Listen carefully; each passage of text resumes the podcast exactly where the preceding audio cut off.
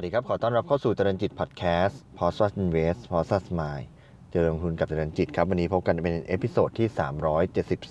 372 ตลาดหุ้นไทย 14 กันยายนนะครับ เปิดวันจันทร์วันแรกของสัปดาห์ปรับตัวลดลงนะครับดัชนีปิดที่ 1,272.34 จุดนะครับ ลดลง 7.62 จุด มูลค่าการซื้อขาย44,000 ล้านบาทนะครับ ตลาดหุ้นไทยปรับตัวลดลงเป็นวันที่ 6 ติดต่อกันแล้วนะครับเป็นการลดลง 6 วันทำการติดต่อกันแม้ว่า ช่วงเช้าตอนเปิดเนี่ยจะมีการขึ้นไปอยู่ในแดนบวกก็ตาม แต่ก็ค่อยๆ อ่อนตัวอ่อนตัวลงมาเรื่อยๆนะครับจนมาอยู่ในแดนลบนะครับตลาดหุ้นเนี่ยก็ได้รับแรงขายจากยังผู้ขายหลักก็ยังเป็นกองทุนเหมือนเดิมนะครับขาย 1,600 ล้าน นอกนั้นซื้อกันหมดนะครับต่างชาติซื้อ 500 ล้านโบรกเกอร์ซื้อ 460 ล้าน แล้วก็รายย่อยซื้อ 620 ล้านนะครับก็เป็นที่ทางของตลาดหุ้นไทยที่ สังเกตเห็น2ออย่างก็คือปรับตัวลดลงต่อเนื่อง 6 วัน แล้วก็วอลุ่มค่อนข้างน้อยนะอยู่แถวๆประมาณสัก4 0,000 ล้านบาทเท่านั้นเองซึ่งเป็นอย่างนี้มาตลอดทั้งช่วงที่ผ่านมาแล้วนะครับเมื่อวานนี้มีหุ้นตัวหนึ่งครับที่มีการปรับตัวลดลงแรงตั้งแต่เปิดตลาดแล้วครับแล้วก็แล้วก็ค้างอยู่ที่ระดับฟลอร์เลยนะครับก็คือตัวหุ้นทาสโกนะครับหรือว่าบริษัททิปโก้แอสฟัลจำกัดมหาชนนะครับราคาปิดเมื่อวันศุกร์เนี่ย 23.9 นะครับ จริงๆต้องบอกว่าพฤหัสสุกที่แล้วเนี่ยทัสโกก็ปรับตัวลดลงนะฮะก็คือวันพฤหัสที่ 10เนี่ยวันนั้นปิดที่ 24.7 ลบบาท 30นะครับแล้วก็ 11 กันยายนเนี่ยปิดที่ 23.9 ลบลงมาอีก 80 สตางค์นะครับแล้วพอมาวันจันทร์เนี่ยเปิดที่ฟลอร์เลย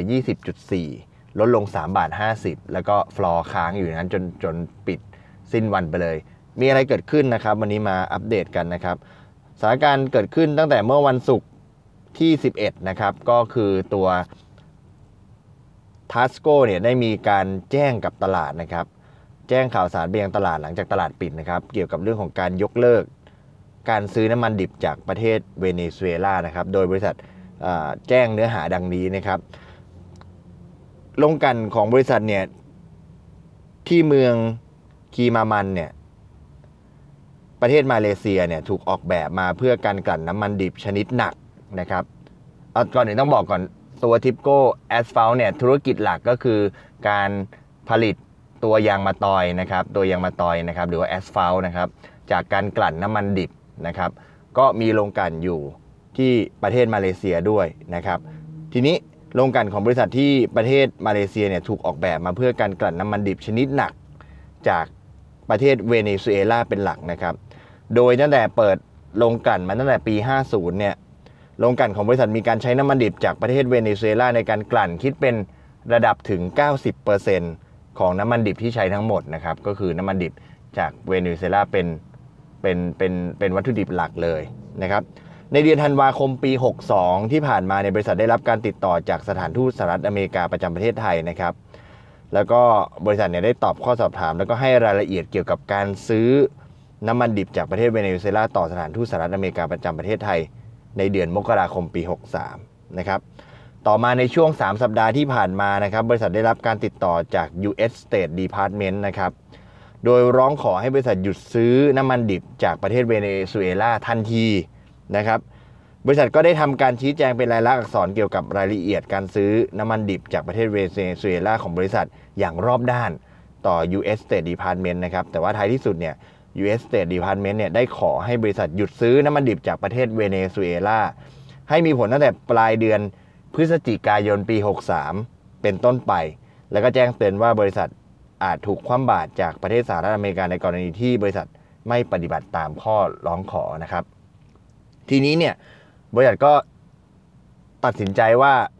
เพื่อเป็นการลดความเสี่ยงจากการถูกคว่ำบาตรจากประเทศสหรัฐอเมริกา ซึ่งจะกระทบต่อการดำเนินธุรกิจอย่างรุนแรง นะครับ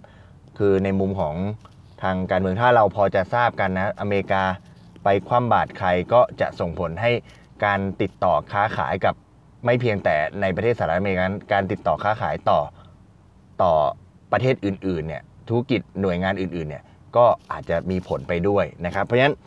เพื่อลดความเสี่ยงจากการถูกคว่ำบาตรจากประเทศสหรัฐอเมริกาเนี่ยซึ่งจะกระทบต่อการดำเนินธุรกิจอย่างรุนแรงเนี่ยบริษัทจะดำเนินการ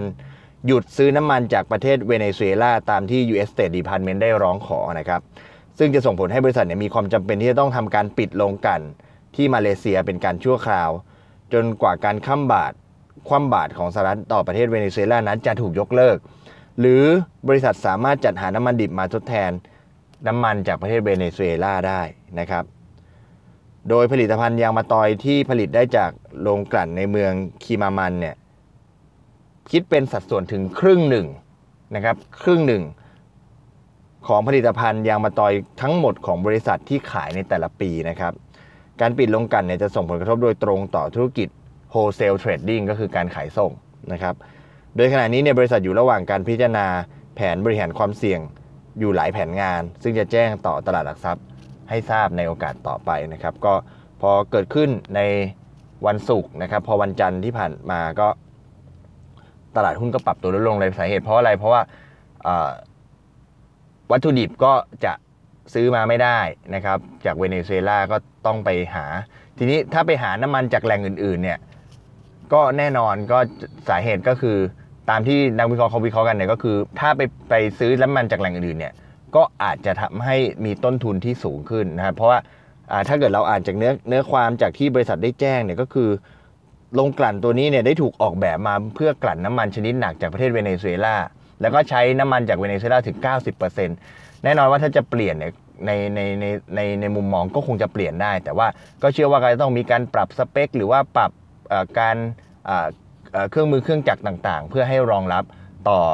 น้ำมันชนิดใหม่ ซึ่งก็น่าจะมีต้นทุนเพิ่มสูงขึ้น หรือในแง่ของการจัดหาน้ำมันก็อาจจะต้องมีต้นทุนที่สูงขึ้นในแง่ของราคาด้วย เช่นเดียวกันนะครับ ก็จะกระทบต่อต้นทุนของบริษัทนะครับ ในขณะเดียวกันเนี่ยก็ก็ในช่วงของการหยุดตรงนี้เนี่ยน้ำมันยางมะตอยที่ผลิตจากโรงกลั่นตรงนี้ก็คิดถึงเป็นถึง 50%นะเพราะฉะนั้นบริษัทก็ต้องไปหายางมะตอยจากแหล่งอื่น เพื่อมาทำการค้าต่อไปนะครับนักวิเคราะห์ก็มองว่าตอนนี้เนี่ยตัวสต็อกน้ำมันดิบของบริษัทที่มีอยู่เนี่ยมีอยู่ใช้ได้อีก 6 เดือนนะครับ แล้วก็ จะมีการบริษัทเนี่ยก็ได้มีการแจ้งว่าจะมีการซื้อ เข้ามาให้มากที่สุดในช่วง 2 เดือนข้างหน้าก็คือในช่วงก่อนที่จะหยุดการซื้อในช่วงเดือนพฤศจิกายนนะครับ ก็นายวิเคราะห์ก็มองว่าน่าจะมีการดำเนินการสำหรับโรงกลั่นนี้ไปได้อีกอย่างน้อยสัก 6 เดือนนะครับ แต่ว่าสุดท้ายก็ต้องมีการปรับไปหา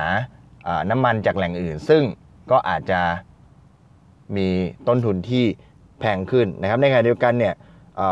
ก็จะส่งผลกระทบต่อธุรกิจการขายส่งของบริษัทโฮเซลนะครับ เพราะฉะนั้นก็จะต้องไปหาเป็นธุรกิจอื่น ๆ เพราะว่าโฮเซลอย่างที่เราทราบกันการขายส่งอะไรมันก็ขายง่ายขายได้จำนวนเยอะ ๆ ใช่ไหมครับ มันก็ถ้าบริษัทต้องมา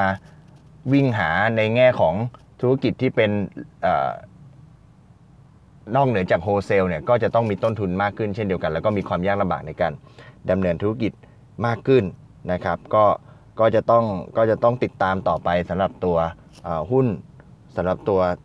ทัสโก้นะครับซึ่งราคาเนี่ยปรับลงมาถึง 20.4 แล้วฟังความเห็นของนักวิเคราะห์มานะครับเขาก็มองว่าถ้าเกิดมัน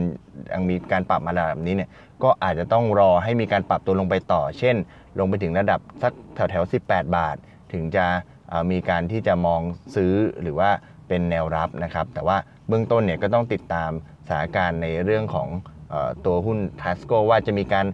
ทางบริษัทเนี่ยจะมีการแจ้งเข้ามาในตลาด หรือว่าจะมีการแจ้งข่าวสารผ่านทางนักวิเคราะห์หรือว่าผ่านทางสำนักข่าวต่างๆ ออกมาหรือเปล่านะครับ ก็นักลงทุนที่มีอยู่หรือที่กำลังมองว่าจะเป็นโอกาสนะครับ ก็ต้องติดตามอย่างใกล้ชิดนะครับหุ้นลงมา 3 วันรวด แล้วลงมาค่อนข้างหนักกว่า 5 บาทเลยทีเดียว 5 บาท 6 บาทเลยทีเดียวนะครับ วันนี้ 15 กันยายนไม่แน่ใจว่าจะเปิดลงต่อหรือเปล่าแต่ว่าดูแนวโน้มแล้วจาก